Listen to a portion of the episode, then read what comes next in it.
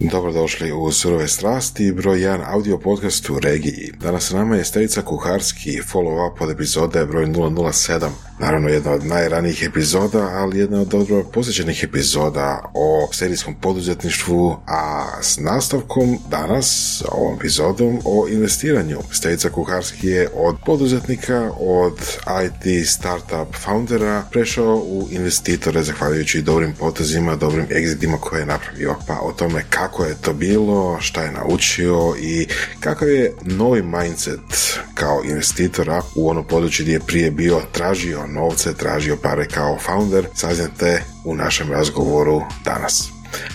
A kao inače, potražite nas na academy.surovestrasti.com sa lektirama koje su naše prepričane knjige o leadershipu, o founderima, o managementu, o komunikaciji i mnogim drugim temama uz naša dodana iskustva u tim područjima, a na Academy možete poslušati i epizode unaprijed. Sve epizode koje snimamo, koje idu u svom normalnom rasporedu prema redoslijedu snimanja, možete poslušati odjednom ili svojim tempom prije nego što su službeno objavljene. Tako da, academy.survestasi.com je za prave ljubitelje podcasta. Te nas možete i podržati na Patreonu, to je platforma gdje možete dati nekoliko eura ili dolara da sačuvate uživanje u našem podcastu bez reklama. Jer vaša podrška nam puno znači. Znači da želite slušati naš sadržaj, znači da želite da ga dalje stvaramo i općenito podržavate ono što mi radimo i nas, a i naše goste i cijelu našu produkciju čiji rezultat vidite ovdje. Dakle, odite na Patreon, Surove strasti, odite na academy.surovestrasti.com, podržite nas, naučite nešto novo, saznate nove informacije, tako nam je da ste s nama i slušamo se drugi put. Mm, ovo su surove strasti. Prije tri godine, prije pune tri godine, Stevice. Znaš koja je bila epizoda? Znam, 007. 007. James Bond. James Bond. Kad si stigao prvi put u surve strasti, što si mislio o tom projektiću tada? Jesi mislio da će to opstati? A, Bio sam siguran da ćete nastaviti s radom. A, Nije mi bilo jasno a, zašto to radite, Aha. koji je cilj iza toga, jer monetizacija sama po sebi je vrlo upitna, ali postoji samo što je dugoročna. Mhm. Realno sada nakon tri godine možda još uvijek nema monetizacije, ali ste pokazali da ste dovoljno uporni i snažni. Tvrdoglavi. Pa ne, ne bih rekao tvrdoglavi, jer tvrdoglavi ljudi idu glavom kroz zid, a uporni ljudi idu zacrtanim putem, a, onim putem kada znaju zašto idu tim putem. A, Sada, nakon tri godine, mislim da možemo reći da vi znate zašto idete tim putem, a, možda nama ostalima nije jasno, ali nam niti ne treba biti jasno. Ajde, fakat ti hvala na ovim riječima. Koja je najbitnija stvar koju si naučio u ove tri godine? Najvažnija stvar, Mhm. Tog će a, biti. onako duboko iz srca, Mhm. a, da je obitelj najvažnija. Mhm. Kako to da si to naučio? Pa ne znam, došlo je samo po The sebi hard uz way, djecu. ja? A pa nije, nije the hard way, ali došlo je samo po sebi uz djecu i, i želju da više vremena a, provodim s djecom. Da. U stvari, više kvalitetnog, organiziranog vremena. Da. Sad smo te zvali kao follow-up svojevrsni, jer bilo je tri godine. To je bila doslovno epizoda broj sedam. To je bilo, mi smo počinjali, bili smo u onom mračnom malom studiju uh, u Igiju. Uh, sve je bilo drugačije, ti si bio drugačiji, mi smo bili A drugačiji. sad smo u Las Vegasu, u Hiltonu, na? Pa sad bar imamo svjetlo. Bilo je hladno, sjećaš se Oras koliko je bilo da, hladno? to je bilo zima, bilo je, Da. bilo je, Pili, bilo ali pili smo, pili smo Pelinkovac. Jesmo s tobom pili? Je, Je, je, pili je. smo. Je, je. Ja se sjećam da sam postavio Stevici pitanje, Stevice, jesi li ti bogat? I onda je on rekao, kak se uzme ako gledaš nas trojicu koji ujutro u deset a, se zajebavamo, pričamo i pijemo alkohol, mnogi bi rekli da smo bogati. Da. Poslušajte epizodu 007 i čućete taj dio. Je. Mhm. Znači, ajmo, znači, pošto si naš uvaženi gost sada, Prije nije bio, sada je uvaženi gost. uvaženiji nego prije. Prije sam bio samo James Bond. da. Um, ok. Tad si bio i danas si ostao poduzetnik. Imao si svoj nekakav proizvod koji je bio negdje onako na trećini puta recimo ili tako nekako, jel? A, u međuvremenu se dogodilo sto stvari tebi i sa tim proizvodom koji ću spomenuti ime i, i onda ćemo ga zaboraviti, Locodels.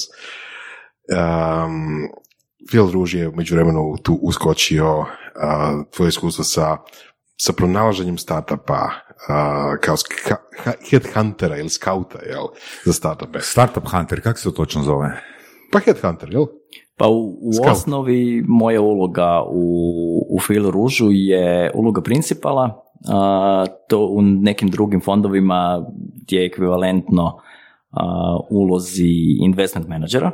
Mm, To je sada, jel? Ali To- to prije je na to. početku si bio, Na početku u principu uh, head of scouting, da, da, a, što je, mi smo mali tim u osnovi da. i a, to je kao kad u startupu od troje ljudi neko kaže da je CEO, neko je CTO, neko je CFO, Da, a, a ko radi posao? Da. A, realno moja uloga bila je i djelomično ostala a, smišljati strategiju pronalaska a, startupa. A, kako smo se posložili i konsolidirali u stvari kao tim, a, imamo horizontalnu hijerarhiju, što ne znači da svi rade sve, Mhm. ali zna se tko je za koji dio posla odgovoran Jasno, i, i svi vrlo tjesno surađujemo i zajedno donosimo odluke. Da. Ali ajmo od početka. Znači, šta se dogodilo sa tvojim biznisom? Mislim, uđe vremenu se dogodio exit, jel, iz toga. Mhm. Kako je to utjecalo na daljnji put? Da li je utjecalo na daljnji put? Jel, šta si u međuvremenu... Um, Jel ti to prvi exit bio? Pa ajmo, ajmo, ajmo ovako, ja sam, ajmo definirati ponovno šta je exit, isto Da. tako, za slušatelje. a ja, ja ću krenuti skroz od početka, nedavno, doslovno prije par dana sam proslavio 18 godina službenog poduzetništva. Što je, Ponovljetno. Čestitamo ti Stevica. hvala. A, to je, a, to je nekako dio mene. Jer svi koji, svi vi koji ste poduzetnici u stvari a, znate da teško možete raditi nešto drugo. Možete privremeno raditi negdje, ali realno taj poduzetnički mindset a, je tu i ostaje, on nigdje ne odlazi. E sad, što se desilo sa mojim exitima? Ja sam u tih 18 godina imao pet ili šest exita. Dva ili tri su bila onako failovi, Locodels je definitivno nekako najveći uspjeh kad se posloži, ali sam pazio da svaki od tih exita, bio on uspješan ili neuspješan, ima validated learning. Mhm. Što znači da sam pokušao naučiti a, š- sve što se dešavalo s tim projektom i onda to znanje jednostavno upotrijebiti u idućem projektu. A, kad kažeš a, uspješan ili neuspješan exit, što bi bio neuspješan exit? Pa neuspješan exit sa financijske strane je onaj u kojem izgubiš novac. Mhm. A, A kako znaš koliko si novca izgubio? Jel e, u tu kalkulaciju idu i tvoji sati ili što? Ne, Ili je jednostavno ono cijena e, za koju je nešto prodano e, preniska u odnosu na vrijednost koja je stvorena? sati su... I koliko je to subjektivno? Ma, sve, sve, je- subjektivno kad pogledamo to. Mhm. Nekom je a, tisuću kuna puno, nekom milion kuna nije dosta. Mhm. A, sati su u stvari školovanje. A, nekakav buzzword konstantno je lifelong learning. I sve što radimo u životu u konačnici je upravo školovanje. Trening za sljedeću stepenicu. Trening i uživanje. Jer ako ne, ne guštamo u tome što radimo, badava nam se što god radili. Jednostavno to, to nema smisla. Ja sam početkom ove godine a, izašao iz komfort zone i nastavio svirati gitaru. I Nice. To je, to je jednostavno teško. Nisam 20 godina svirao i pravim se da sam skroz početnik i jednostavno ne tvrdoglavo nego uporno idem lekciju po lekciju, vježbanje, vježbanje snage, brzine, tehnike, ljestvica i naporno je. Neko ko ima 42 godine nije, nije to lako. Da, ali to je nekog, znaš, ono, može malo stereotipno, znaš, ono, čovjek je, ne znam, u 40 ima, ono, ima sad novaca, ima relativno više vremena nego prije 10 godina i sad onako, znaš, ono, šta će raditi? Pa, eto, gitaru. Jel imaš možda i Pa ne bih- crveni motor i... Na, ne, ne, bih, Želi, želi ići na Route 66. Da. a?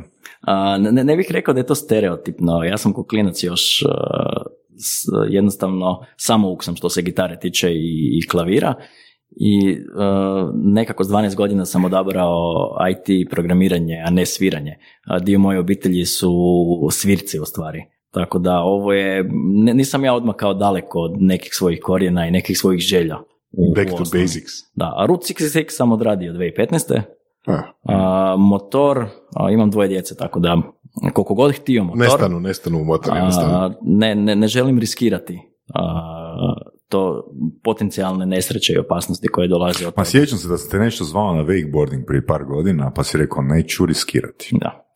Uh, wakeboarding od prije godinu i pol uh, mi je ostavio dobro sjećanje na koljenu, tako da Mm.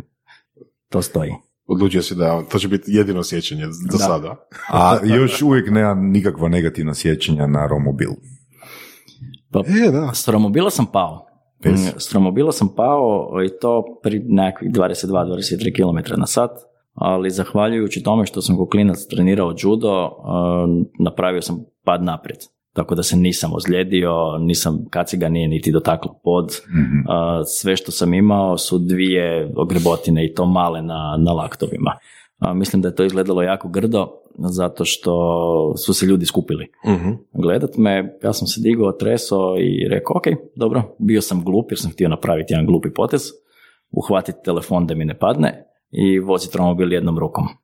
To mi nije pošlo za rukom. ok. A, da se vratimo, znači prije, prije romobila, prije, znači, ok. Ljudi kad kažu exit, uglavnom misle na pozitivni exit. I kod nas i u svijetu, jel? I sad možemo pričati te priče, svaki, svaki failure je učenje i sve to skupa, ali ipak svima je puno draže naravno kada taj exit bude super dobar i pozitivan. Kako ti je bilo kod tvojom slučaju u smislu kako si reagirao na tu mogućnost, da li si puno razmišljao o prodaji firme i a, kako, kako uopće se, se danas sjećaš na to doba? I mogu ja još samo jedno dodatno pitanje. Evo, pričali smo s Prpićem pred neki dvadesetak epizoda i on kaže da je exit dobrih pet godina planirao. Jesi li ti planirao exit? Mm, Da, from day zero. Mhm. A, bila su samo dvije mogućnosti, a to je top of mind za same day delivery, istodnevne dostave ili prodaja. I to je jednostavno, a, nije, nije- bilo trećeg na tome. I ono što je došlo prvo, a, već je tada i dosta godina prošlo od samog početka, mislim dosta, četiri godine. A, četiri godine nekom je puno, nekom nije. U, kad imaš 25 godina, četiri godine nije puno. Kad imaš e, 35, 36 i pokreneš nešto, četiri godine nije još toliko puno, ali je. Ako imaš 50 godina, 4-5 godina je Tri mjeseca je puno. tri mjeseca je puno, da. A pro, prolete kao tri sata. Mhm. Tako da slažem se e, s Hrvojem, ja sam exit planirao pet godina od početka, od prvog dana. Mm. Mislim, ono, e, pročitao sam u knjizi, mislim, ako se ne varam, da je rework, um, naravno da postoje puno različitih uvjerenja u jednoj te istoj stvari. Autori te knjige, Jason Fried, mislim da je autor, kaže da exit se ne smije planirati. Jer onda nisi all in. Ono sad parafraziram, nisam ono 100% ovoga prenio poruku, ali to je poanta. Da li, da li ti misliš da zapravo ako netko od prvog dana planira exit da nije all in? Ili može biti all in bez obzira kojemu je ono početni ishod? E, Zavisi što želiš. Mhm. Ako želiš da ti je to zadnji posao do kraja tvog života, onda ne planiraš exit. Ako želiš da je to jedan projekt na kojem želiš zaraditi novac, jer ipak se radi o poslu, Mhm. a, tada moraš planirati exit. Moraš znati što te čeka. Jer realno, ako ne znaš gdje ćeš doći, sigurno ćeš tamo doći. Da. Ali ako znaš kamo želiš doći, postoji šansa da ne stigneš tamo. Pa da, mislim da je fakat dobar mindset, do- dobro postavljanje ishoda da firma bude pripremljena za exit, bez obzira želiš li ga napraviti ili ne, jer onda znaš, imaš metriku što je točno, koja je točno vrijednost a, toga što imaš, na, toga što si napravio.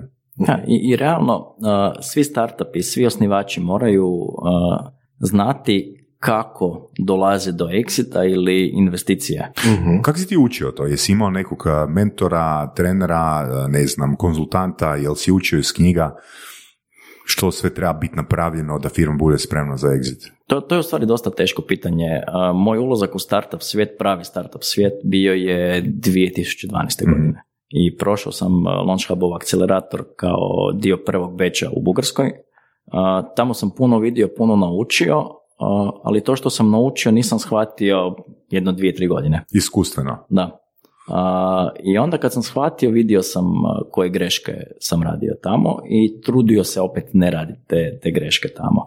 Ali u međuvremenu sam sudjelovao u raznim programima kao mentor Mhm. i slušao, pa mislim da sam do sada čuo preko 3-3,5 tisuće pičeva u tih 8-9 godina i mentorirao ba preko 500 startupa, Mhm. a kad kažem Kad si našao vremena? Mislim, mi smo odradili 255 epizoda surovih strasti i znamo koliko je, To je 9 250 nečega, ono, Da, potrebno sati. A, Realno, to, to je devet godina. Kad, kad podijeliš to na, na devet, nije, nije to sad Mm. nešto, mislim, je puno i dalje, ali nije, nije enormno puno. Ali poanta je u tome da uh, slušaš.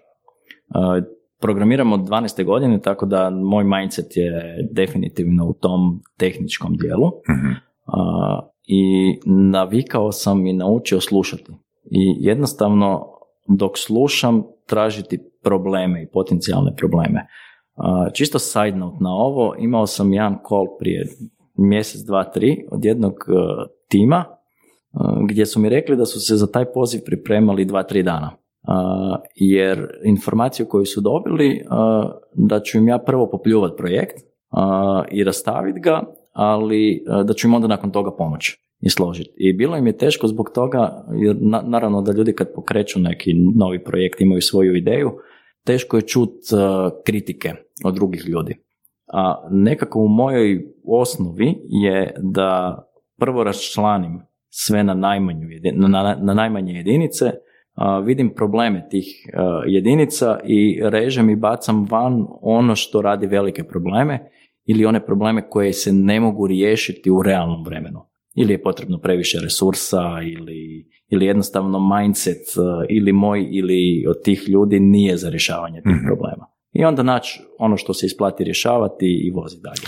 Zanimljivo to što si rekao mindset. Znači neslaganje, da li misliš o neslaganju mindseta između tebe, na primjer, i tima, ili to da jednostavno ni ti ni oni nisu pravi ljudi za rješavanje tog problema koji oni kao startup rješavaju? Uh, Prvo, ajmo opet raščlaniti sad to do, do Ok. kraja, uh, treba definirati problem. Da li taj problem zaista pravi problem ili je nešto što je nice to have? Ako je pravi problem, uh, onda ga još raščereći do kraja da se dobije najjednostavniji problem koji će se rješavati tržištu. Mhm. A, ako je nice to have, a, onda spada u kategoriju koje je jako, jako teško prihvatiti. Možemo se, se samo referirati na neke druge epizode i baš, uh, evo, spomenuli smo Prpića, pa ću još jedan put spomenuti. Um, čitao sam, opet ću se referirati na istu knjigu, ono, čudno, Rework, uh, gdje oni su, znači, uh, kreatori uh, Basecampa, gdje kažu da su, ono, zapravo zadovoljni s time koliko malo fičura imaju u odnosu na konkurenciju, a tu je i uh, super epizoda od Marka Kovača iz Repslija koji Da, da, kaže da zapravo tek kad su maknuli 70% fičera ili ti ga došli do esencije onoga što je korisnik spreman platiti, tek onda su imali ovoga napredak ili uh, zadnji primjer uh, sa Hrvojem gdje su istu stvar doslovno napravili sa Once Football ono, maknuli ono gomilu fičera i doživjeli neki, ajmo reći, pomak. Ne? Da, to, to je to. Jednostavno treba naći a, problem koji tržište, odnosno kupci ili korisnici imaju i spremni su platiti za njega, spremni su dugoročno plaćati za Mhm. njega i onda taj problem rješavati na najjednostavniji mogući način. A, malo tko uspije to iz prve. Da, da. Da, jer jel tu je zapravo ono, što je bitnije po tebi? Jel tu bitnije ono slušati tržište ili slušati ono fokus grupe ili ono jednostavno ono logički pristupi tome koji je najosnovniji problem koji, koji ova aplikacija ili ovo rješenje ono rješava. Jedno i drugo, ali u iteracijama po 7 ili 14 dana. Mhm. Jednostavno, raditi male pomake, sitne testove, baciti van, vidjeti radi li stvar ili ne, ako ne rade, prekrižiti. Da. Da, baš, ima, baš, ima isto jedna, ima jedna filozofija, odnosno jedan smjer mišljenja da, e sad, koliko je to hajpano iz Silizijske doline, koliko je zapravo realno, to je sad druga stvar, ali radi se o tome kao stvori potražnju za nečim. Jel? Šta bi trebao o tome? Čini mi se da se ti više u, u kategoriji, odnosno više u kampu kao ajmo konkretno vidjeti nešto, pa je ona relativno veća sigurnost da će se to ostvariti i da će se to dogoditi i riješiti, nego u kampu ajmo blue sky, pa onda možda bude mjesec. A, po mom mišljenju, malo je ljudi poput Steve Jobsa. Mhm. Malo je ljudi koji mogu kreirati novo tržište. A, za to a, takve ljude je jako teško prepoznati, zato što ili izgledaju totalno ludo, a, bez ikakvog kredibiliteta, Mhm. a, ili imaju takav track record iza sebe da su spremni to odraditi onako kako treba i, i ići. A, Mate Rimac je jedan od takvih a, i realno u, u njegovim počecima a, dosta puno investitora ni- nije vjerovalo da može ići tim putem, ali samo iz jednog jednostavnog razloga. Zato jer smo tu gdje jesmo, u, u Hrvatskoj smo. A, danas u stvari ipak nešto malo drugačije, ali realno nisu puno drugačije. Ali ni- nisu stvari niti puno drugačije u ostatku Europe, nisu stvari puno drugačije niti u a, US. Mhm. A, neko iz Kentakija neće baš smišljat a, Da, da, da. spaceship novi. Da, Mhm. da, da. Kad već pričamo o Europi i Americi, um, u startupu se često vidi ta velika razlika u, u jednostavno u mindsetu između Europe i Amerike, u tome koliko je dostupnost uh, investicija investitora u Europi i u Americi, koliko je uopće ljudi spremno na uh, neke inovativne poduhvate ov- ovdje u Americi. Da li bi mogao malo komentirati o tome? Činjenica je da je na financijskom tržištu a, velika količina novaca. U Europi? I u Europi. Ok. A, ali stvar je u tome da taj novac nije za bacanje. To su, taj novac je namijenjen investicijama. A, I nekakvo uvriježeno pravilo u ovom dijelu Europe i u samoj Europi da postoje određene kategorije timova i startupa koji u određenom stadiju mogu osigurati novaca za iduću rundu. Mm, Za nekakav MVP stage ili vrlo rani razvoj traženja potvrde tržišta, to je 50 do 100 tisuća eura. Problem je u tome što timovi ponekad traže puno više novaca, a u osnovi ne znaju što bi s tim novcem. Jer netko tko je tek napravio produkt koji možda pokazuje osnove monetizacije, ne zna što bi s 300 tisuća eura realno. I problem kod nas u Hrvatskoj, ne samo u Hrvatskoj, nego u regiji od Slovenije do Bugarske, je to što tražimo sigurnost za idućih 3, 3 do 5 godina. I e, tr- sigurnost od 300 tisuća eura za troje ljudi u iduće 3 godine će biti super. Imat će super plaće, ali neće imati nekakav pomak. I zato je to previše novaca za, za iduće runde. A, a, realno kad pogledamo VC svijet, venture capital svijet, a, to je put i igra sa svojim pravilima. Jer jednom kad se krene na taj put, a, traži se iduća runda. Zato što investicije iz venture capital fondova služe za ubrzanje razvoja i širenja na, na druga tržišta. Da bi se širilo, širilo na druga tržišta, potrebno je prvo dominirati manjim tržištem i imati monetizaciju. Jer takvi timovi, takvi poslovni modeli onda jako lako privlače Mhm. a, dodatne investitore. A kad kažem za a, dodatni razvoj, ne mislim ovdje na tehnički razvoj, Mhm. Mhm. nego baš na razvoj poslovanja. Da. I to je ono što sad uh, puno ljudi isto tako gledajući nekakve Silizijske doline, nekakve jel, Amerike i tako nešto, ne kuže da ipak na kraju se radi o biznisu, da novac ne pada sa neba, nego zato treba napraviti nekakav jel, proizvod, nekakav ROI, investment, povrat na investiciju. Ali, A, Samo ima- da te uskočimo, to ča- čak i ne. Return of investment investitorima će doći za pet godina, za sedam godina. Da. A, ali da bi došao do toga u onim povratima u koji venture capital očekuje, Mhm. a, treba iznimno brzo rasti. Mhm. Da. Um, tu i tamo se nekad dogodi u jel, u povijesti neke, neki periodi gdje stvarno se mogu dobiti investicije na PowerPoint, ali to je rijetko. Pa investicije su se mogle dobiti i, i na šanku. A, I bilo je takvih primjera i očekujem da će takvih stvari a, biti puno.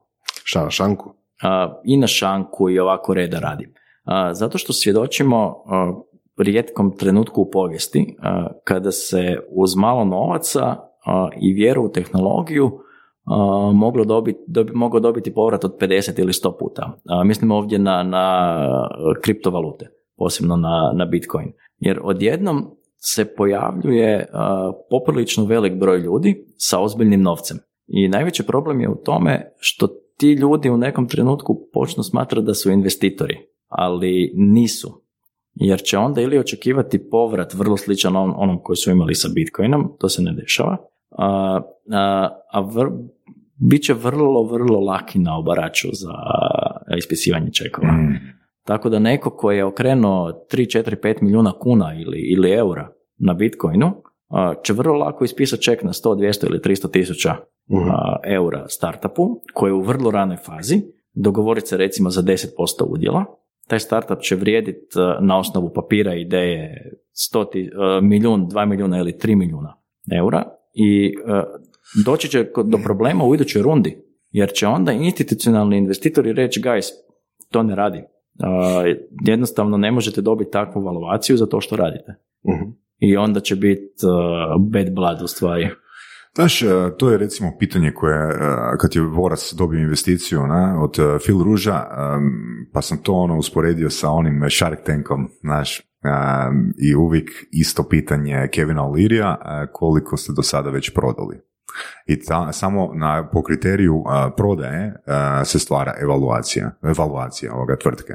Po, u njegovoj glavi. U, čekaj, zavisi. u njegovoj glavi. Znači, to je zapravo ovoga pitanje. Na? To je, to je kompleksno. Znači, už, užasno je kompleksno i u valuaciju kompanije uzla- u- ulazi tim, ulazi ideja, ulazi egzekucija, ulazi brzina a, kojom se izvršavaju stvari i a, na kraju definitivno kao benchmark za sve, kao dobar test služi i prihod. Mhm. A, ali ono na što u, u osnovi a, dosta startupa a, izgubi je to što ne znaju koliki im je, ja ću govoriti engleske izraze jer su primjereniji, a, koliki im je user acquisition cost, Mhm. a, koja je konverzija usera u customera, u konačnici koliki je customer acquisition cost i koji je lifetime value od tog Mhm. customera. Mhm.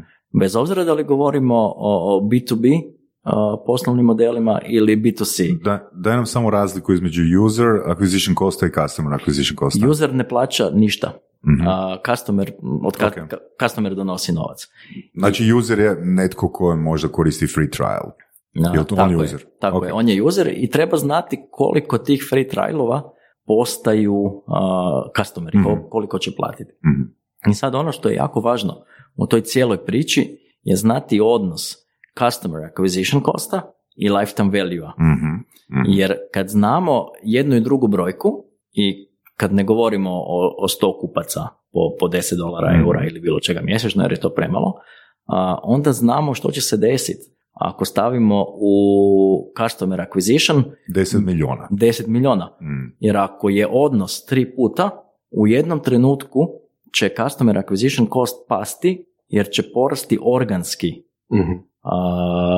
Customer acquisition i samim time će se smanjiti customer acquisition cost. Dakle, ako, recimo, jel možemo onak fakat ono, zabrijat da ako kažemo da je customer acquisition cost, ajmo reći, dolar, a od a, akvizicije customera ja imam dolar i 10 centi, je li to isplativo? Ne. Kako znaš? A, zato što ti ostaje 10 centi za pokrivanje svih ostalih troškova. Ok, zavisi na kojoj skali, ne? Da. Zavisi na kojoj skali. A, Ako, ali- ali ako imaš, ako imaš proizvod, na, e, jel onda, mislim, ako imaš ono, ok, naravno, ako je mala firma, možda bi se još ono isplatilo, ako postoji kalkulacija, na, ali kažeš ono, znači, jel postoji neka brojka e, di je dokazano koja je to granica koja se mora probiti da customer acquisition cost padne? Pa više A, to to, to, to, to, to ovisi o, o užasno puno faktora i o industriji, Mhm. a, ali postoji određena brojka, odnos, koji, e, nakon kojeg će investitori bacati novac. Mhm. To je takav tim. A, a ovo, ovo je tvoj primjer. A, ako je a, customer acquisition cost 1, Mhm. a, a lifetime value 4, Je li isplativo? i govorimo ovdje o velikim brojkama, Mhm. Mm, to je onda jako, jako, jako, jako dobro. Mhm. I a, sa tim brojkama i posebno ako postoji povijest, ne, ne tri mjeseca, nego postoji povijest od 12 ili 18 mjeseci a, takvog odnosa i organskog rasta koji to uh, pokriva i pokazuje ili, ili već je eksponencijalni rast ili pokazuje tendenciju eksponencijalnog rasta, a to je situacija gdje investitori vrlo lako kažu da. Kako izračunati lifetime value a, korisnika u startupu?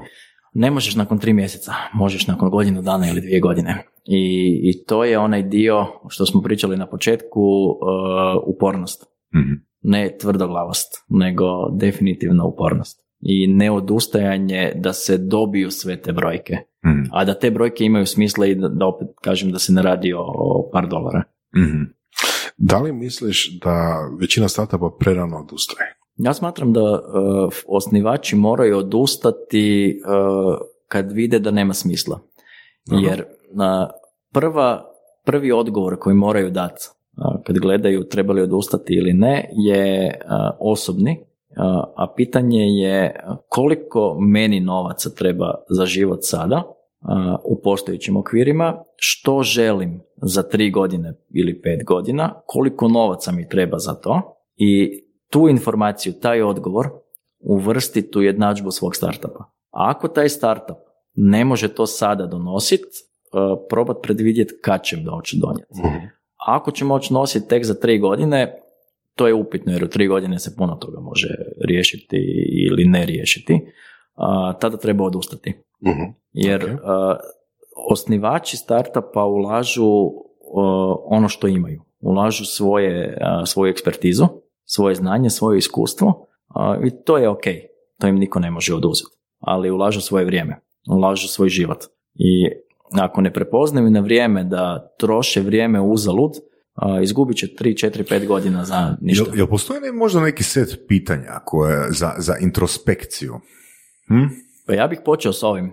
Što ja hoću od toga? Hm. A, može li mi to donijeti i u kojem roku i odmah si zadati što.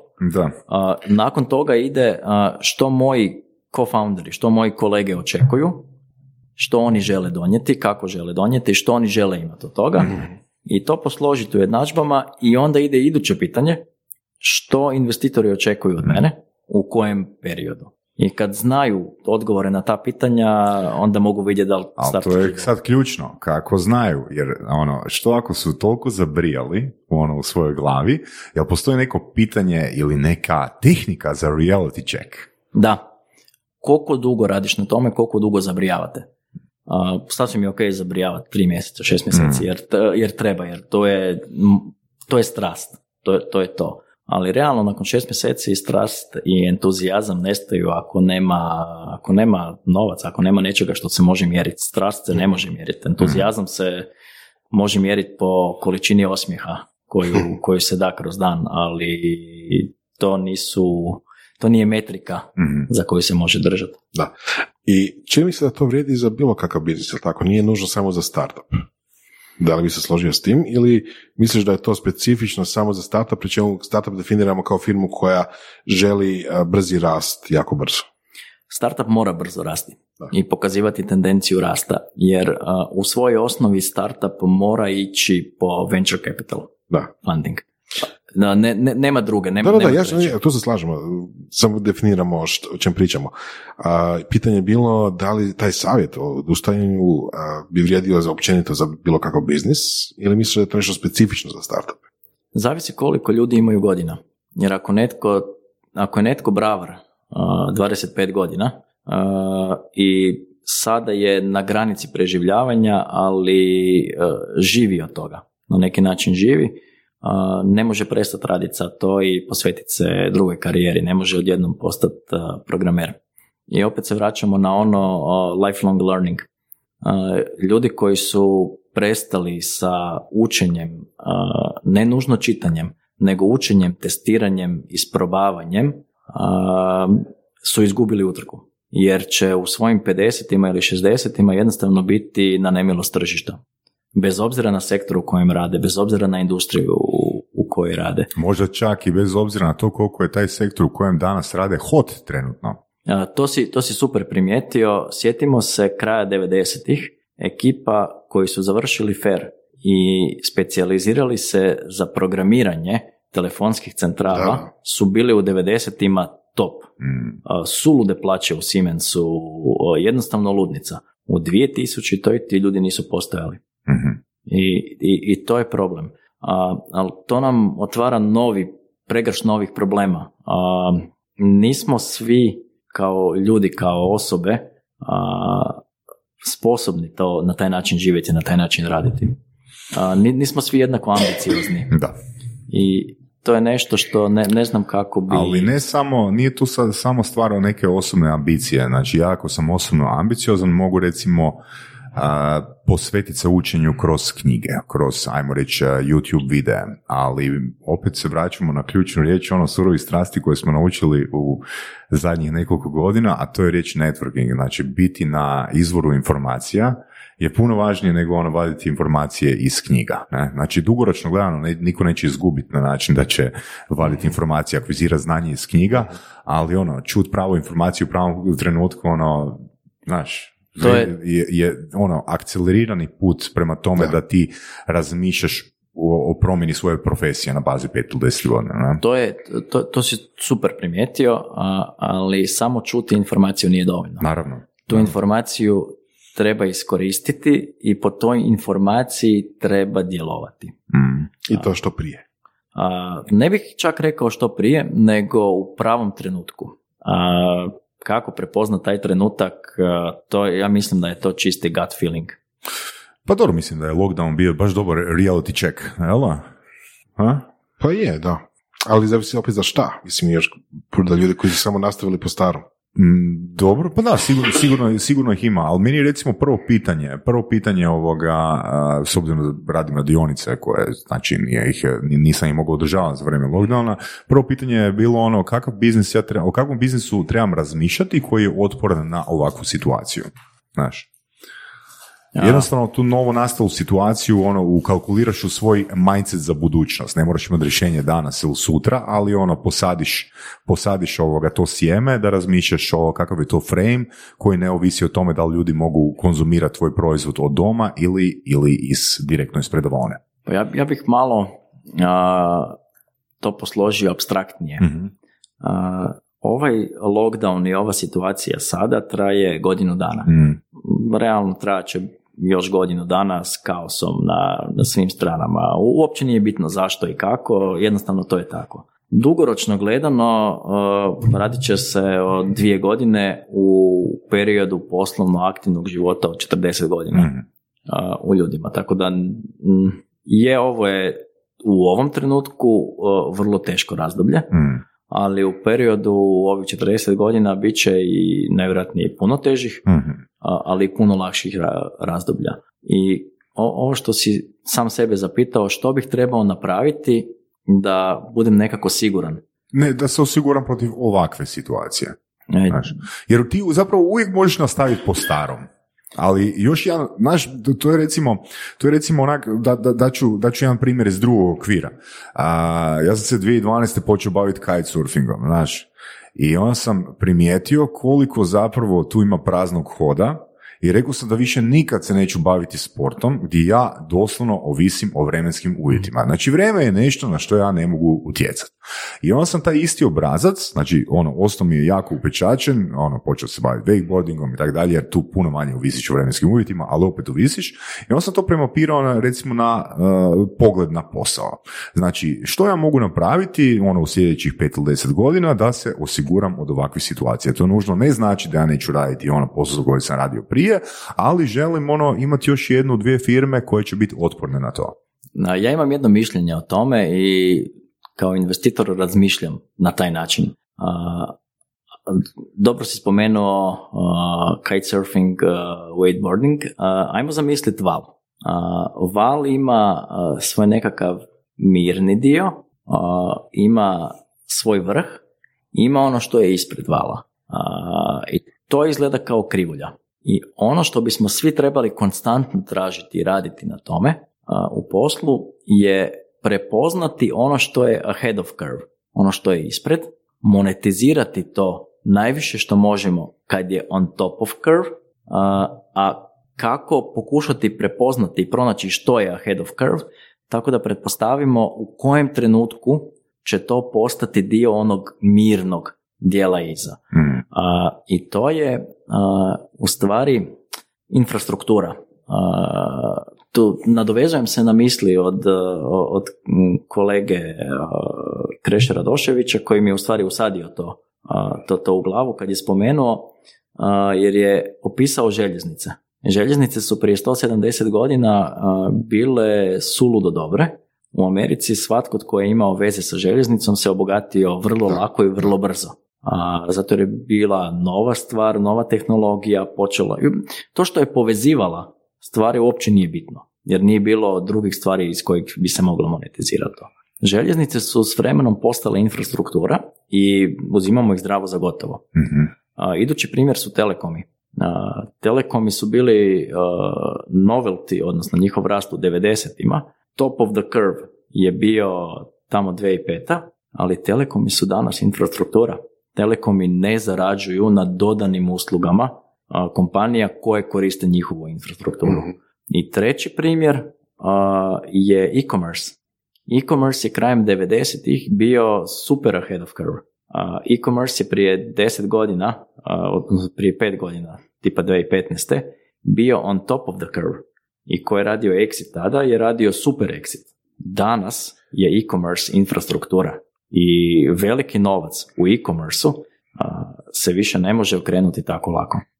Da li to pričaš sa stajališta da treba prepoznati šta će postati infrastruktura jednog dana? Tako je, to je Ok. cilj.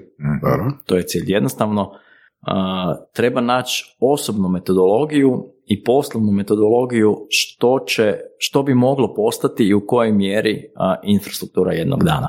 I to je u stvari, ja bih rekao, ja bih to dao kao takeaway za osnivače startupa, da rade na tome što je sada ili što će za šest mjeseci biti ahead of curve, a za pet godina, pet do deset godina infrastruktura ili dio infrastrukture. Mhm. Jer to je jedini način a, za kreiranje a, prave dodane vrijednosti u, u, tu, tu kod nas. A, tamo od a, 2000. do 2010. imali smo tehnologiju kao potporu klasičnim biznisima. I to je bilo super. Mislim, IT nije bio ništa drugačiji od računovodstva. A, dežurno smetalo koje se mora plaćati jer se radi lakše i bolje i zato jer eto, treba se raditi. Od 2010. do 2020. a, IT, odnosno tehnologija je postala biznis sam po sebi. Posebno tu kod nas govorimo o Hrvatskoj. I to je period u kojem stasaju i jačaju i Rimaci i, i realno Infobip i Nanobit i Infinom i Five i Serengeti. Znači jako puno domaćih IT kompanija u tom periodu od tehnologije radi biznis i raste velikom brzinom. A, ali raste u većini slučajeva bootstrapa. Sami od sebi na neki način krpaju se. Da. Sad smo u trećem desetljeću te tranzicije od 2020. do 2030. gdje se nadam da će osnivači startupa shvatiti da je ra- da rast i brzi rast, posebno u početku, mora biti potpomognut kapitalom. Bilo da je taj kapital dolazi iz grantova, kao za proof of concept stvari, bilo do- da dolazi uh, iz venture capital fondova poput uh, našeg, poput Philrush Capitala, ili nekog trećeg fonda četvrtog. Znači, uh, vrijeme bootstrappinga je prošlo, jer je konkurencija izvan Hrvatske, izvan regije velika i ima pristup kapitalu. I sad u Hrvatskoj postoji pristup kapitalu. Jednostavno treba razmišljati na način pronaći ono što je ahead of curve, ja postaće infrastruktura i bez srama širiti tu ideju i tražiti financiranje. Koliko ti se takav način razmišljanja ili promijenio ili ostao isti iz te tranzicije sa poduzetnika u investitora? To je, ja mislim da je to rezultat te tranzicije. A Ta, ta tranzicija uh, evo, traje dvije godine u stvari. Da, mislim da sam ulovio jedan tvoj komentar, nešto si, uh, mislim da je baš Bernik komentirao da radije novac investira u biznis i on si ti stavio komentar da je poduzetnik i investitor, da su to dvije različite životinje. Je, a, način razmišljanja je potpuno drugačiji. Ali mislim i poduzetnici su isto investitori. Di je to onda ključna razlika? Poduzetnik mora razmišljati uh, puno više operativno Mhm. i poduzetnik uh, mora razmišljati o rješavanju uh, svakodnevnih problema i problema tržišta. problema kupaca. Mhm. A, Čak više problema kupaca nego problema tržišta. Investitor mora razmišljati dugoročnije, ne petljati se u operativu jer to, to nema smisla. I investitor razmišlja o pro- više o problemu tržišta, a ne o problemu kupca. A, jer investitor želi zagospodariti tržištem, a poduzetnik želi zaraditi na tržištu. Mhm. Dobro, ok. Zanimljivo rečeno. Um, kako se to prevodi u prilike u Hrvatskoj u odnosu na prilike u nekom jel, zapadnom svijetu? Kad kažeš da gospodarite tržištem u Hrvatskoj je to onako, eh, meh, ali da Za li je testiranje, onda za testiranje, da? Moguće, mo- možda je, možda nije. Što misliš? Hrvatska i Slovenija a, su super mala tržišta i na tim tržištima se može testirati, ali treba imati na umu da taj test traje maksimalno tri mjeseca. A, I naravno zavisi o, o produktu a, o čem se radi, ali a, proof of concept se može ovdje odraditi, ali pravi proof of market a, se mora tražiti vani na ovaj ili onaj način Mhm. jer proof of market u, u Hrvatskoj i Sloveniji kod takav ne, ne postoji. Kada govorimo o startupima, naravno, i, i o velikom rastu i o visokim valuacijama. Mhm. Super. Ok, znači odmah ići van. Odmah. Da. Znači, ono što je recimo isto zanimljivo da koncept startupa koji je zatvoren samo u Hrvatsku ili samo u regiju, efektivno ne može postojati. A može, ali nije startup, eh, nego vrlo dobar biznis. Mhm. Jer skaliranje u, unutar regije, eh, regija je zaista mala.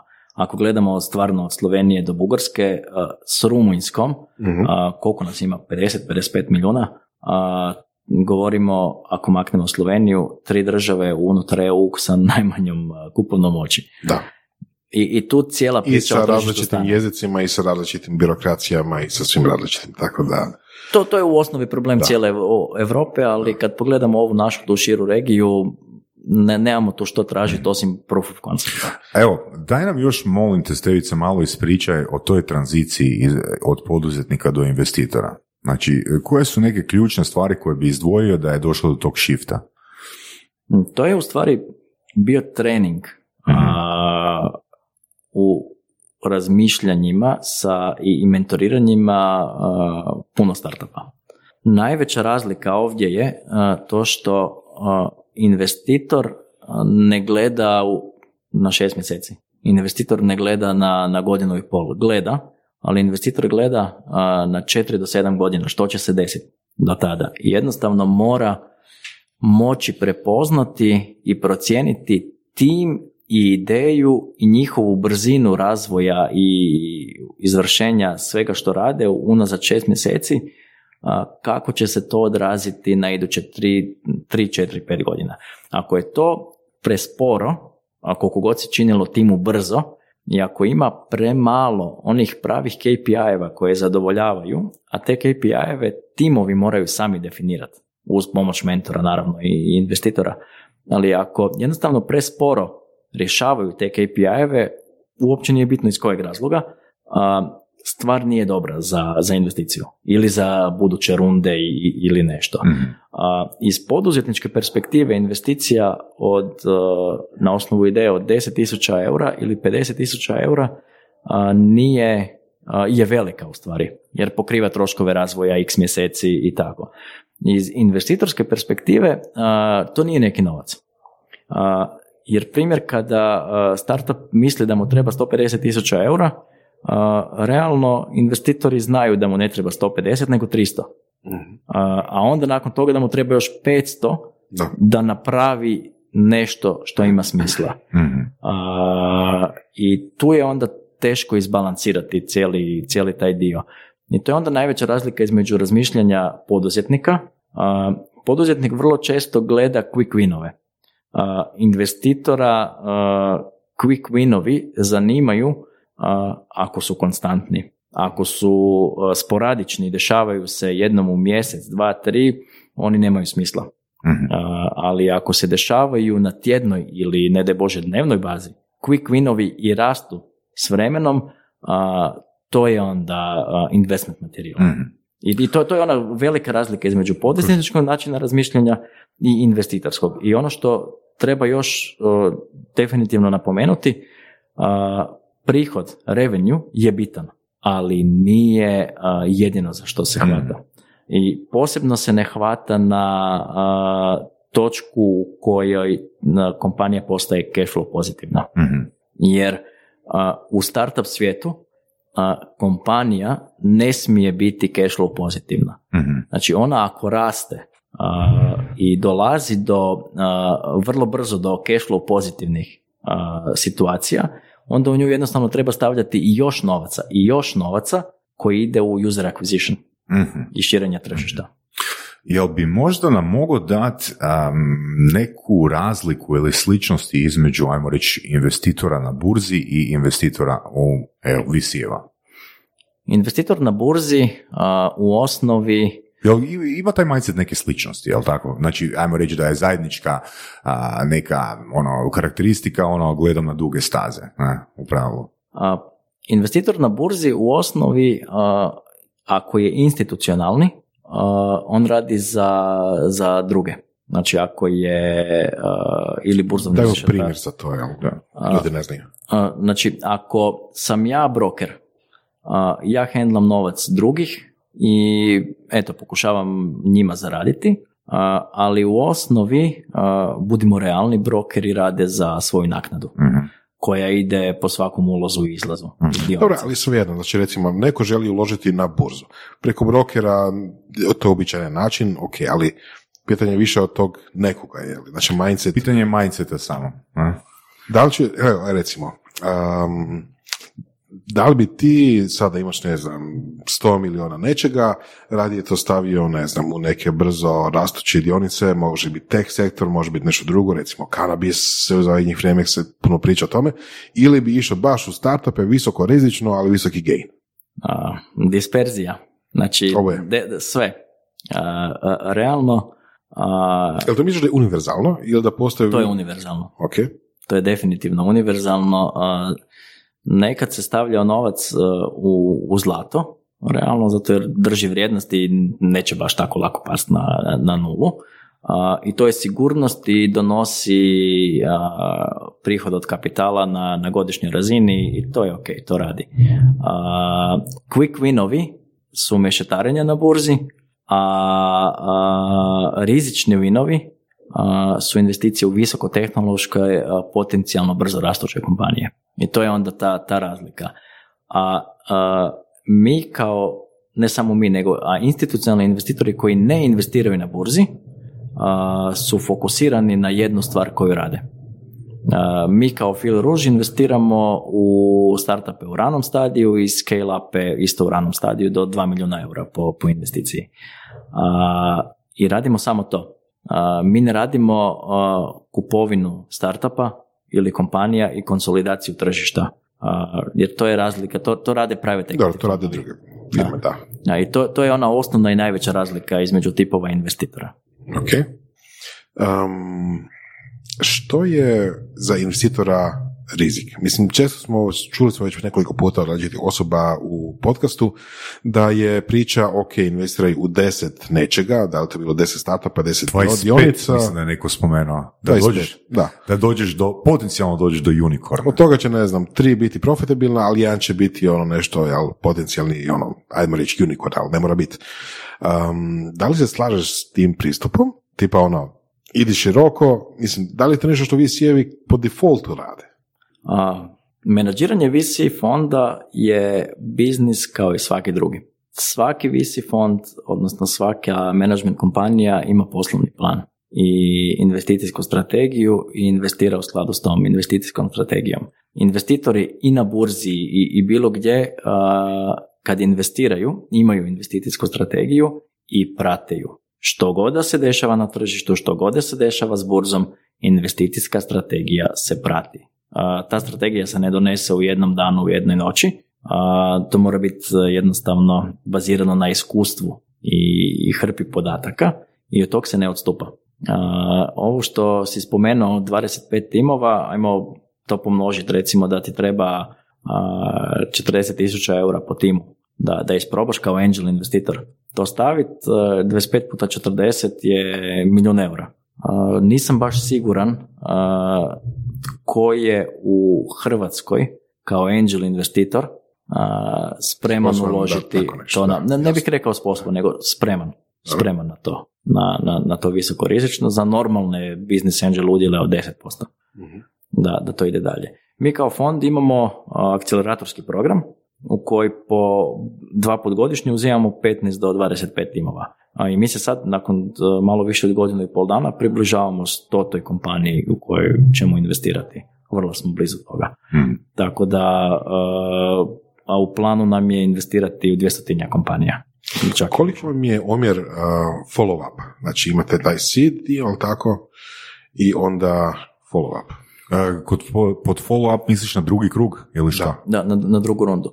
Nekakav industrijski prosjek je desetak posto. Mhm. A, mi se držimo unutar toga kako koji beč, 10, 15, 20 posto. Znači, ide solidno. Na to, to definitivno ide i e, realno a, svi visi fondovi koji imaju dvije komponente a, rani stadi, odnosno akceleratorski i ovaj a, VC, baš za seed prema, prema Series A, a, jednostavno imaju, a, akcelerator služi kao filter.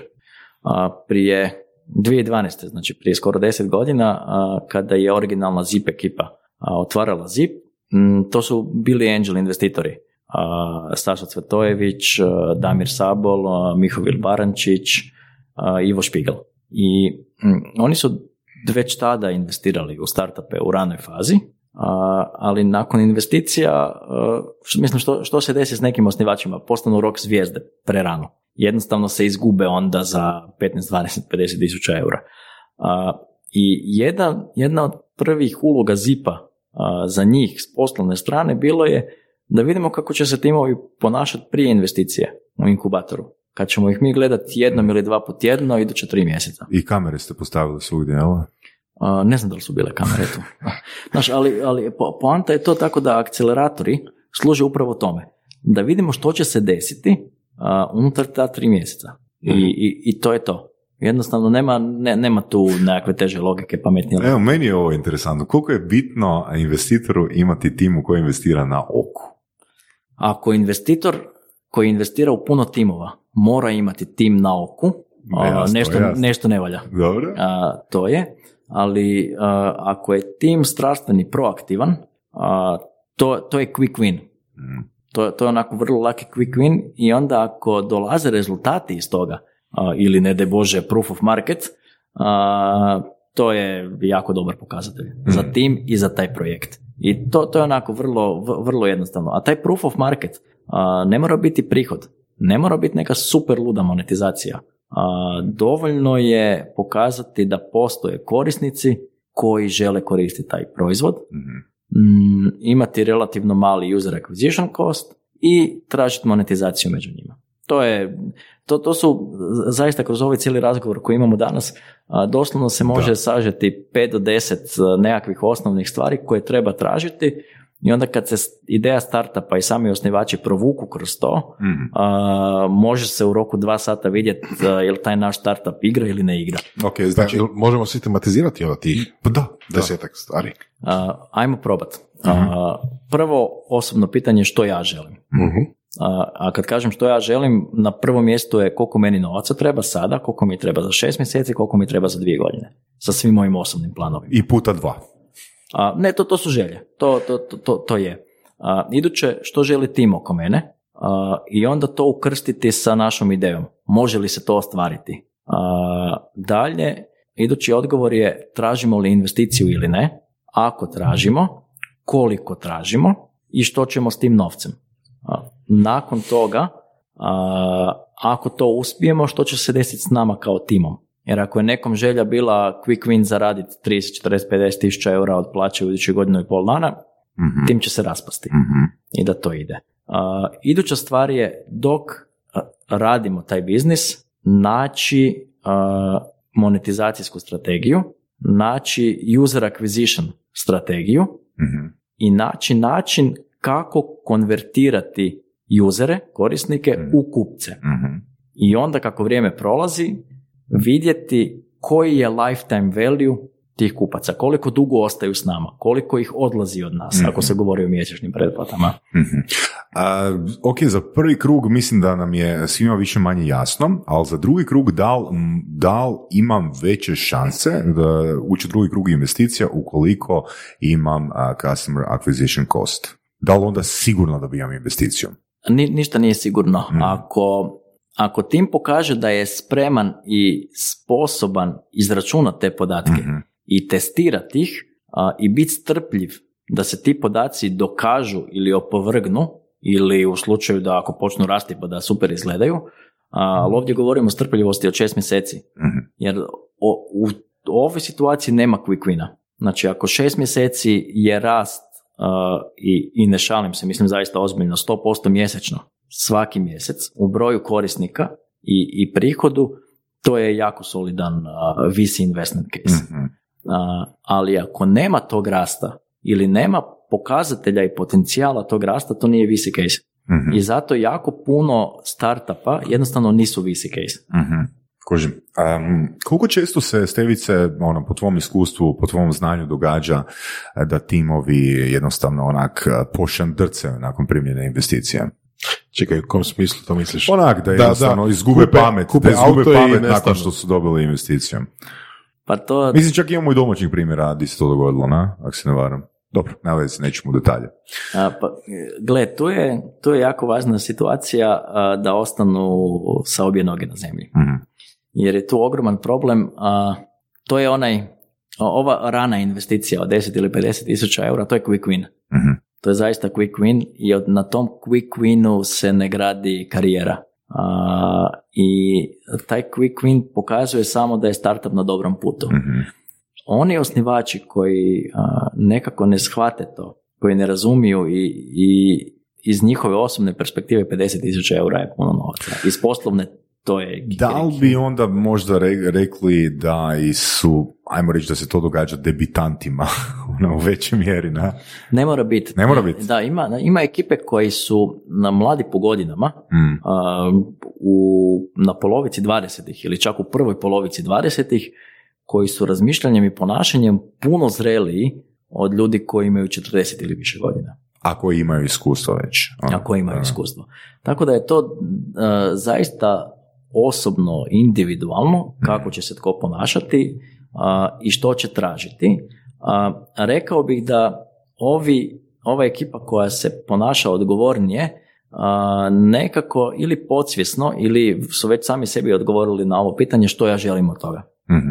u konačnici. A, ekipa kojoj je to a, još samo jedan projekt u nizu a, ili žele pokrpati neke životne rupe, dokazati sami sebi da, da mogu nešto sitno napraviti, koji imaju potencijalnih osobnih problema zato jer se nisu dokazali kroz život ili se žele dokazati još više, a, oni u osnovi failaju. Zato što se izgube na tom putu i izgube iz vida smjer u kojem trebaju ići. Mhm. Jer investi- uh, kompanija je ta koja mora rasti. Ali ako njeni osnivači ne rastu zajedno s njom, Mhm. a, na primjeru na, i, i mentalno, a, i intelektualno, ali i emotivno, a, stvar će se raspasti. Da, evo, baš uh, super da si to spomenuo, znači uh, ključna riječ ono, osnivači. Um, da li postoji možda neko pravilo uh, how much is too much? Znači, evo, š- šest co-foundera, na? Šest, ono, mislim, da li, je, da li je onak, da li postoji neka idealna brojka, odnosno brojka iznad koje se ne preporučuje ići, da ne postane ono svaki zapravo ko radi na projektu founder, na? Ajmo, ajmo ovak, ajmo uzeti brojku pet, tu koja, je- koja je dosta zanimljiva. A, recimo nas pet radi na projektu i podijelimo se u udjelima kako ćemo. 20%, 20%. 20% to je problem sam po sebi. Mhm, A, zato što netko, netko mora voditi. mhm. Netko mora staviti sve na panj i, i voditi to. Pa ajmo to podijeliti na 40, a, 30, a, 10, 10, 10. To Mm. ispada o- ovako. Mm, I sad, u trenutku kad uđe prvi investitor unutra, recimo da taj investitor, a, investitor ide 10%. Mhm. A, svima njima se to smanjuje sad na 36, a, Da, dva- svima 27, proporcionalno. Svima proporcionalno. Kad uđe u drugoj rundi opet novi investitor ili isti, pa u trećoj rundi uh, ova osnovna ekipa, osnivači će past uh, na vrlo niske brojke i jednostavno će imati problem uh, prihvaćanja uh, da mogu jako veliko uspjeti s tim i onda će izgubiti elan. Zato su najbolji timovi koji imaju dva do tri osnivača. Mhm. Jer ta dva osnivača mogu imati 60-40 ili 50-50 ili, ili 40-40-20 i to funkcionira super. Ali zapravo ono, uvijek je bolje znači biti 51-49 ako su dva, a ako su tri da je 40-30-30, to si rekao. A, Neko mora imati... Neko mora imati veći udio. Neko, ne bih čak rekao da netko mora imati, uh, Pa mora imati udio, ali mora, Ne mora- mora imati šef. um, mora se znat ko vodi. Mm.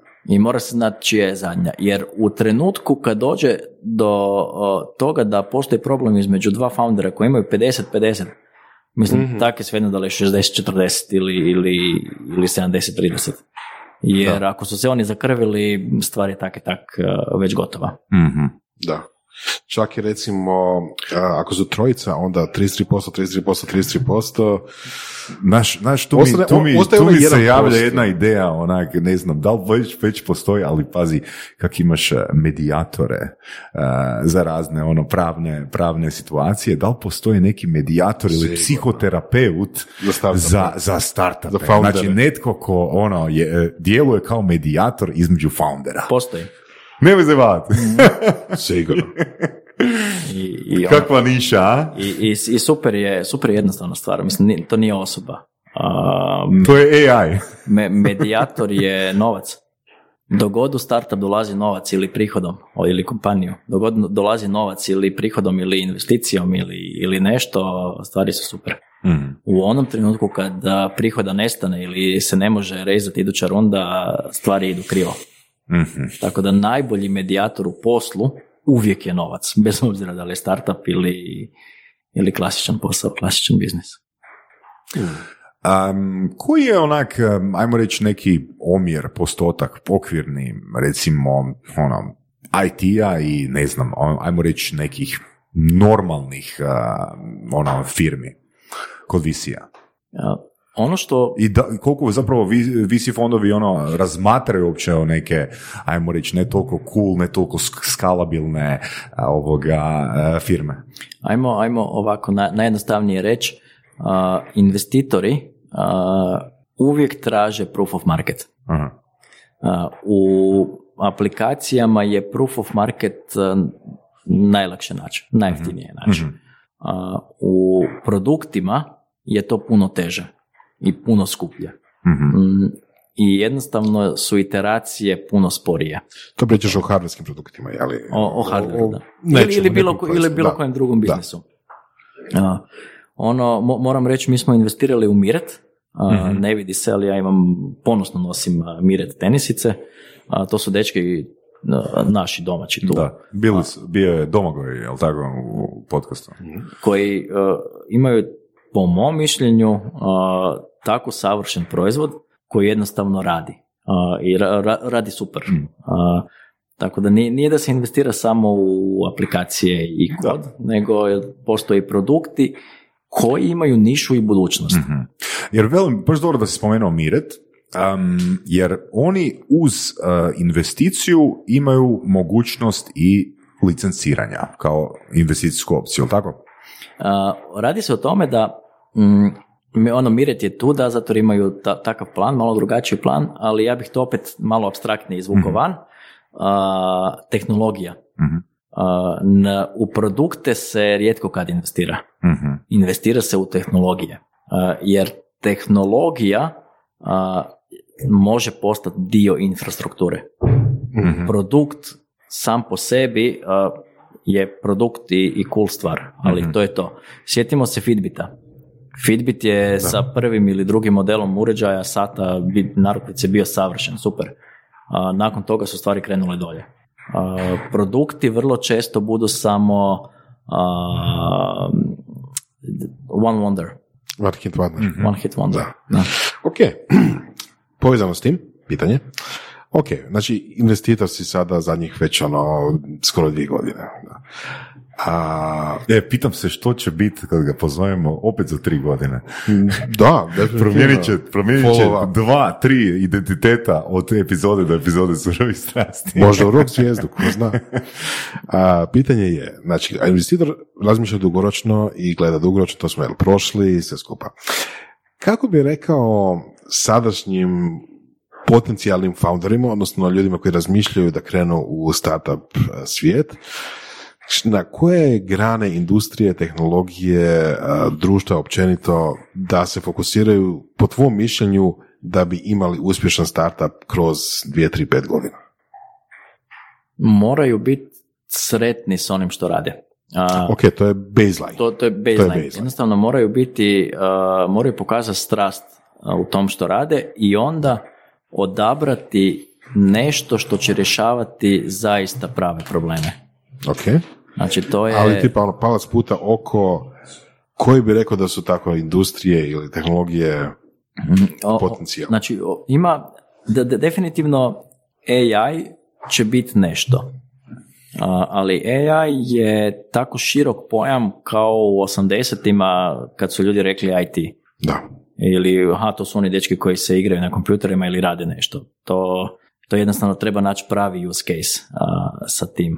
A, od a, hardvera to je opet teško za reći zato što je toliko toga na stolu a, gdje se jednostavno može isprobavati, ali to ne ide dalje od igranja u osnovi. A kad pogledamo taj dio, ono što nam je dosta a, zanimljivo a, su materijali. A to nisu stvari u koje se može relativno, s kojima se može krenuti relativno jeftino ili relativno jednostavno. Mhm, A to je pronaći materijale koji će raditi nešto. I to je više namijenjeno znanstvenicima koji se trenutno igraju. To su laboratorijski baš ono da, stvari. ali, ali stvari već sad izlaze iz laboratorija i onda netko sa business mindsetom se treba uključiti u to, da ne izađu iz toga. A, prošli smo jedan vlak koji se zove automatizacija procesa, robotska automatizacija procesa sa UiPathom. A UiPath danas vrijedi 35-36 milijardi eura, dolara, uopće nije bitno. A, i, I tri VC fonda koji su uložili u njih u, u samom početku, još uvijek zajedno drže desetak posto udjela na tome. Tako da to su ekstremni uspjesi što se njih tiče. Ono što bi founderi definitivno trebali tražiti je next, next thing A, i, i staviti se mašti na volju. I a, zato je jako teško nekome koji je u svojim 40 ili 50 pronaći nešto super novo. A, takva ekipa, odnosno mi a, gradimo na osnovu iskustva koje imamo i pokušavamo popraviti neke stvari za koje smatramo da su pokvarene ili smatramo da postoji budućnost u tome. A, a neću ih zvati klinci, ali mladi ljudi koji dolaze u ranim dvadesetima a, totalno drugačije razmišljaju od nas. Imaju drugačije navike i a, mislim da a, nas trojica koji sjedimo ovdje si moramo priznati da, da ih baš ne, ne razumijemo. Pa kad ne znaju komunicirati, normalno da ih ne razumijemo. I to se ne zajebavam, to je fakat feedback. Oni, ja, ja se djelomično slažem s tobom, oni znaju komunicirati, ali na svoj način. E, to je razlika. E, Da li mi znamo komunicirati sa njima? A mi, a mi, mi to ne znamo. Da, da. A, I a, ja smatram da njima jednostavno treba prepustiti stvari, pustiti im da se razmašu i vjerovati im. E, čekaj, čekaj, čekaj. Znači to što sam sad komentirao, to je problem poslodavca. E, to bi značilo ako im dopustimo da se razmašu, a žele se zaposliti u svojim 20. godinama, oni urušavaju sustav. Zašto? Pa zato jer onak, pa moraju se ponašati po određenim obracima koje tvrtka od njih očekuje, na? Odnosno, ne 100%, ali moraju se početno prilagoditi. Ali tu, tu, tu ulaziš u jedan veliki problem. A, ako ta tvrtka posluje i prodaje ljudima poput nas, slažem se s tobom. Ali a, ta tvrtka mora rasti, a, jer ako stagnira propašće. Hmm. A, a može rasti samo s novim tržištem. A kad kažem novo tržište, mislim na novo kupce, nove Mhm, kupce. A ti kupci dolaze iz ove skupine koju mi ne razumijemo. I ti, uh, Ivan i ja, ne, ne znamo prodat, teško ćemo prodat nešto nekome koji ima 20 godina. Možda. Ono, ali to, to, to ne Da, igra. da, da. Neko ko ima 25 godina zna prodati nešto nekom ko ima 20 godina zato jer ima 5 godina više životnog iskustva. Iz naše perspektive tih 5 godina više životnog iskustva možemo se nasmijati samo reći haha, Mm. vidi klince. Ali realno to su mladi ljudi koji dolaze. Čisto da se vratim na svoj primjer, ja sam 2001. na jesen napravio ERP. Mm. Tad sam imao 22 godine, išao sam prema 23. I firma koja je kupila ERP od mene, firma sa, to grupacija od dvije firme, sa ukupno 100 zaposlenika, sa 100 radnika, je dala da im napravim kompletan softver za praćenje potpunog poslovanja, sve što su radili. A, ja sa svojih skoro 42 godine nisam siguran da znam nekog koji ima 22 ili 23 godine da bi mu dao takvu priliku. Znači, I sad se tu slažem sa ovim tvojim kako da, kako da im dam priliku kad a, će s oproštenjem zajebat. Mhm. Dobro, ali ti si u toj situaciji bio entrepreneur, ovoga, koji, Ne još. koji, Ne koji- još. ali si, ti si pičo, ti si pičo, znači Ne. nisi u, nego Ne. što bio si zaposlenik. Znači, bio sam zaposlenik centra MCS a, a, programerske firme Mhm.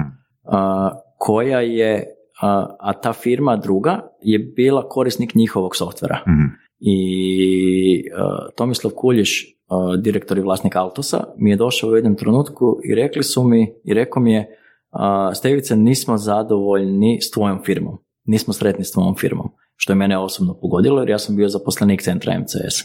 I na što mi je on uh, vidio je da sam to jako osobno primio i rekao je, ne, ne, ne, nisam je shvatio, nismo zadovoljni s firmom, ali smo jako zadovoljni s tobom i što, što nam radiš a voljeli bismo, odnosno želimo da nam napraviš kompletan novi software koji radi pod Windowsima. I to je meni bilo onako šok, doslovno, jer ono balavac 22 godine, je da sam znao i naučio puno toga, ali prva odgovornost.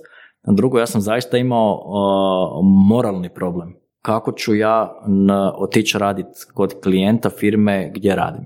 I razmišljao sam mjesec dana oko toga uh, i donio odluku pod jednim jednostavnim uvjetom. Uh, kod, pravo na kod ostaje meni, pravo na ime softvera ostaje meni. Mhm. Jer sam, uh, zakon o radu ti brani da radiš iste stvari kao i tvoj poslodavac. I zaključio sam želim onda da to bude uh, osnova mog budućeg biznisa. Mhm. Oni su pristali na to, a, dogovorili smo se za super mega smiješnu cijenu, sad je prošlo 20 godina, mogu reći, od 30 tisuća kuna, što je bilo super smiješno jer da su, da, da su došli bilo kom drugom cijena bi bila 500 tisuća ili, ili više i, to, i to tada. A, ali dobro, to je bilo, toliko je košta auto koji sam htio kupiti, pa je meni to bilo skroz ok. Ali po, poanta ovoga je, netko je došao, a, recimo da je prepoznao moj talent i, i Dao ti rekao, šansu. da, da. Da. A, I sad svi ljudi koji slušaju ovo, a, koji vode svoje poslove, a da ste u 40. u 40. ili 50. godinama života sa 15-20 godina iskustva iza sebe, koliko vas bi dalo šansu nekom klincu i povjerilo svoje kompletno poslovanje sustavu da razvije neko koji ima 22 godine. Ja, znači, ja zaista ne znam a, tko bi to radio. Ono, Saša Cvetojević to radi a, sa ulaganjem u startup i to je super i potpomaganjem startupa. Ali da svoj core biznis staviš nekome ovako u ruke i to klincu, ku- kudos gospodine Kuljiš, evo, to, to je sve što mogu sad reći. Dobro, ok. Hoćeš reći da, da, da je nekad bilo lakše 22-godišnjacima ili ne? Ili što? Ne, ne, ne znam kako bih odgovorio na to. Mislim da nikad nije, da, da je danas puno lakše. Ali Ok. da jednostavno smo a, svi zapeli u continuous browsing modu. Da ne donosimo odluke. Da jednostavno ispred nas je toliko prilika da ne možemo, ne želimo i ne znamo odabrati jednu. Da, da, baš velim, jučer sam ono pogledao jedan film, ne znam da li si gledali, White Tiger. Evo, preporučam ovoga film o kastama u Indiji, u biti ono kako kad e, čovjek postane, kad indijac postane sluga, on jednostavno ne vidi način kako da, kako može sve prevariti svog gospodara. I onda on daje analogiju kao kokošinca. Znači ti da, da ti netko da ono rješenje napisano u koracima kako da postaneš slobodan, ti to rješenje jednostavno ne možeš zaprimiti. Ti ne vidiš način da tebe, da ti možeš imati bolji život. Ne? Tako da preporučam, da ne idemo sad u detalje oko filma, preporučam White Tiger. Dobra je, dobra je metafora. Ne, jer, jer poanta ovog continuous browsing moda je uh, previše je toga oko nas, Mm. a, a premalo hrabrosti za izbor uh, i što bih ja onda doveo u korelaciju sa odgovornošću. Jer ako nemamo hrabrost odabrati nešto, onda nemamo hrabrost niti preuzeti odgovornost za to. U onom trenutku kad uh, odlučimo preuzeti odgovornost, donosimo odluku i sve jednostavno postaje lakše. Mm. A, jesmo li mogli napraviti bolje? Jesmo. Jesmo li mogli napraviti lošije? Jesmo. Mhm. Danas, a, evo, prije tri dana Bitcoin je bio 50 57 tisuća dolara. Danas je 49. Prije godinu, da, prije manje od godinu dana bio je 4,5. A, Jel neko iz današnje perspektive se tuče u glavu a, što nije stavio 100 tisuća kuna u Bitcoin? Tada pa sad izašao sa milijun. Ma mogo je. Mogo je Ali neko opet ući. to je, to je mešetarenje, to nije investment. Da, Bi- Bitcoin je drugo, da, to, Da. to, to, to, to je to, ali mislim, mislim na izbore i, i, i odluke. Lako je biti general Mm. poslije bitke. Uh, treba u jednom trenutku zasući rukavi i reći, to je to. Da, nekad davno si Stevice bio, ako se dobro sjećam, ne samo mentor u startupovima, nego si bio dio poduzetničkog kampa kod Ivana, jel tako? Pa me zanima, em, da li možda postoji neka, ajmo reći, ideja, inicijativa da se naprave startup, radionice, kampovi, ono za klince, ono u cilju sazrijevanja ono takvog mindse- mindseta? Kad kažeš Razum. na klince na koje, Pa to, zanima me što ti misliš, ne? Da li su to ono, tinejdžeri? pa postoji, postoje određene projekti koji, koji se bave time, koji osvještavaju poduzetništvo. Mhm. Jer mi smo tu u, Hrvatskoj gdje je to prva stvar koju moramo napraviti u stvari. Da. osvijestiti poduzetničke mentaliteti da poduzetnici nisu zli, da poduzetnici, da mi nismo izrabljivači i da radnici nisu roblje. Radnici su tu da rade i da budu pošteno plaćeni a, za taj rad, a poduzetnik je onaj koji a, zarađuje na osnovu svojeg rizika investicije u taj projekt. I to, to, to je to. Samo to, samo pod navodnicima trebamo usaditi u mentalitet ljudi i onda će stvari biti jednostavno je puno, puno lakše. A, a ovo što se tiče djece, a, iskreno ja sam nekako stava da djeci treba dati okvir. Okvir i naučiti ih razliku između dobra i zla. Mm, I neka se sama snalaze u tome i odaberu put kojim će ići. To je sad ono jako abstraktno rečeno, ali više Da, od toga ne pogotovo- smijemo ni napraviti ako, i- ako takav- želimo ostaviti kreativu Takav kamp je okvir, nije li? A, takav kamp je okvir, ali ga je a, gotovo nemoguće organizirati. Zašto? A, jer kampovi moraju biti geografski na jednoj lokaciji i posloženo i naravno cijela ta stvar košta Hmm. puno novaca. I kad govorimo o djeci, posebno o... Da, moraju biti prisutni odgajatelji. Ima, Ima, ima tu puno, pu- da. puno izazova, ali uh, obitelj je ta iz koje treba proizaći takav način razmišljanja. Ako se u obitelji uh, grde poduzetnici i poduzetništvo, naravno da i Mhm, dijete mhm. će biti tako. To smo kroz puno gostiju vidjeli. Puno, puno, jako puno. Većina poduzetnika je imala obiteljski a, potporu ili već nekakvu tradiciju poduzetništva.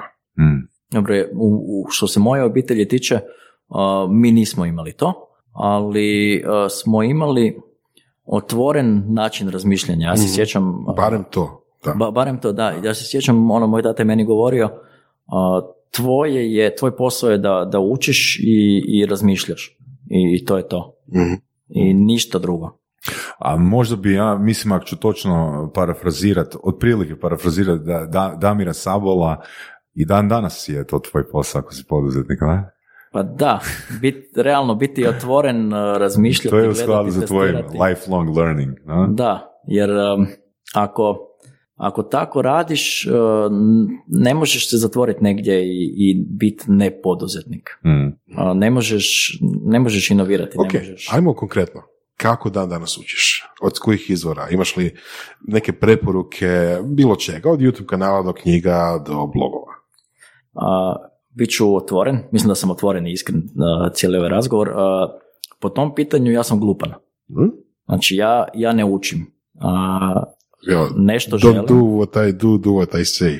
A ja, znači ja kad nešto želim napraviti, a, ja odem raditi to. Pa učim putem, doslovno. A, hoću svirati gitaru, uzet ću gitaru. Di je C? Ok. Di je ovaj akord? Ok. Aha, dobro. Može.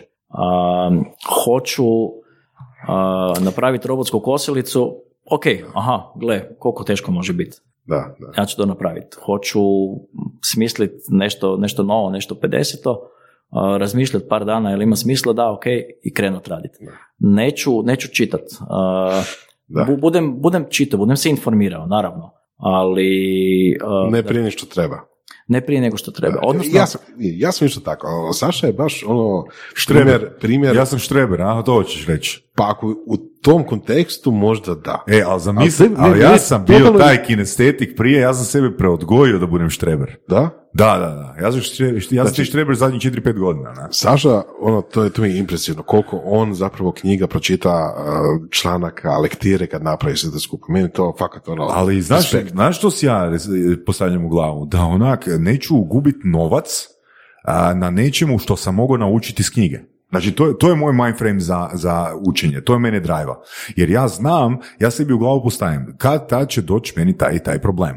Znači, ja moram naći barem pet knjiga u kojima se opisuje ili okvirno opisuje taj problem, da ga ja znam lakše prepoznat prije nego se on pojavio. Znači, mene drajva strah. Ono, ja sam totalno otvoren od toga. Ja ne učim iz gušta, ne čitam knjige iz gušta, nego zato jer me jebeno strah. a? Da mi neki problem ne dođe koji ja nisam znao riješiti ili ne znam di ću moći potražiti to rješenje kad dođe. A? Da. A to je, opet uh, pričamo o onom dijelu prepoznavanje problema i rješavanje problema. I mislim da tu trebamo naglasiti uh, sva trojica jednu jako važnu stvar. Ne možemo mi uvijek biti rješenje tih problema ili tražiti rješenje tih problema. Treba ponekad, ako ne i često, dati drugima da unutar okvira riješe naše probleme. Bilo to problemi osobne prirode, poslovne prirode, tehničke prirode, uopće nije bitno. Pa slažem, mislim da se i Voras i ja slažemo, ali opet ja vidim ogromnu vrijednost ono znat gdje ću naći rješenje tog problema. Nije bitno iz kojeg izvora dolazi, da li živog i neživog izvora, ali želim ono izuzetno brzo doći do informacije, odnosno znati di mogu, na koje tri mjesta mogu potražiti rješenje tog problema. E, naravno, ne mislim to idem ja sam rješavati problem, ali recimo meni je ono, velim u zadnje vrijeme izuzetno veliku vrijednost vidim u management knjigama. Kako strukturirati nešto da ono znaš di se, u kojem dijelu procesa se nalaziš i da dobiješ predvidljivost nečega. Naravno, management sam po sebi je hladan, ali to je zapravo i poanta managementa. Nek poduzetnik bude ono strastven, a nek menadžer bude ono hladan. Tako je. A? I to je, taj problem vidimo kod kompanija koje recimo danas izlaze iz te nekakve transgeneracijske tranzicije, a, gdje su o, prvotni osnivači odlaze u mirovinu, a nasljednici ne nastavljaju posao, ali samo, za, samo iz razloga što a, prvotni osnivači nisu angažirali profesionalni menadžment koji će upravljati kompanijom. Mm. Jer u Hrvatskoj i cijeloj regiji je jako teško razlučiti vlasništvo nad upravljanjem. Mhm. Da.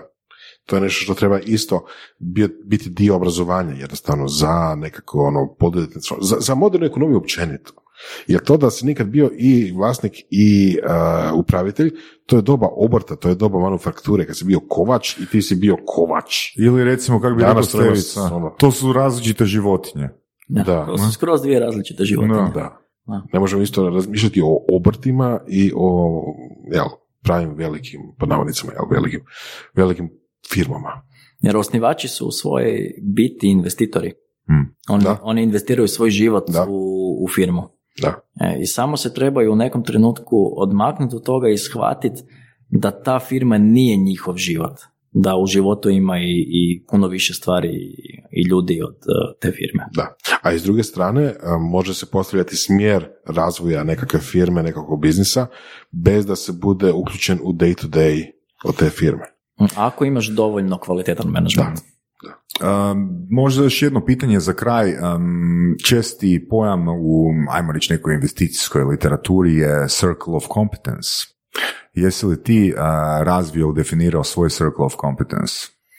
Ne, iz uh, jednostavnog razloga uh, radim ono što smatram kad mi treba.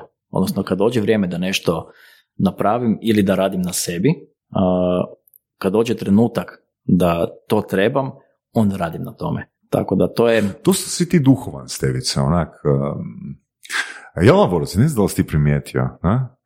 Ono, koliko Stevica ono kombinira uh, konkretno i duhovno. Pa više općenito. Da, da, da. Pa, duhovnim. pa zato kažem, pa što, ima li što općenitije od duhovnog? Hvala ti, kad smo bili klinci, takav način razmišljanja se naziva filozofiranjem. Mislim da je, da je, da je danas malo drugačiji mindset, bar u ovim krugovima u kojima se mi krećemo. Znaš, mislim, Značimo to duhom. Često smo, često smo ovoga, u surovim strastima citirali mm, ako želiš se nabildat, bit bodybuilder, ovoga, nemoj pitat bodybuildera kako da to postaneš, znaš. Zato jer a, kad imaš puno iskustva u nečemu, a, odeš u abstrakciju. I onda zapravo a, svaka riječ koju ti izgovoriš je izuzetno ono iskrivljena, izgeneralizirana i osoba ju ne zna protumačiti na način na koji ti želiš prenijeti. I to je bio u biti komentar. Znači ti vadiš informaciju iz a, nekog konkretnog iskustva i staviš ju u neki obrazac ono filozofije, kako postupati. Na, na to sam konkretno mislio. A to si, to si dobro To da, primijetio da, to da. u, u okvir. Mm.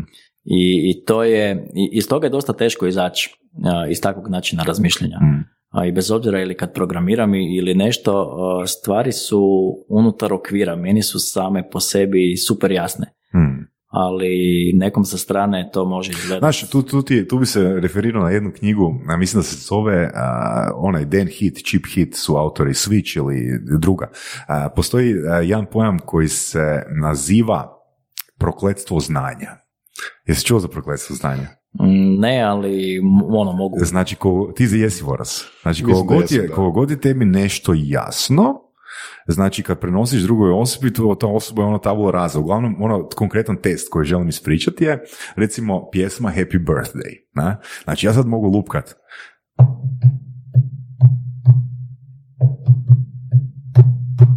I sad čujemo Happy Birthday u našoj glavi.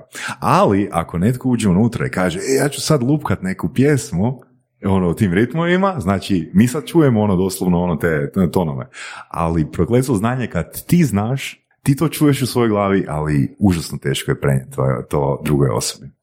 Ja, da, ja bih to možda opet abstrahirao i, i rekao da ono što ti znaš prelazi iz domene a, znanja i, i pre- izlazi iz tog okvira i postaje da ti osjećaš da je to ok.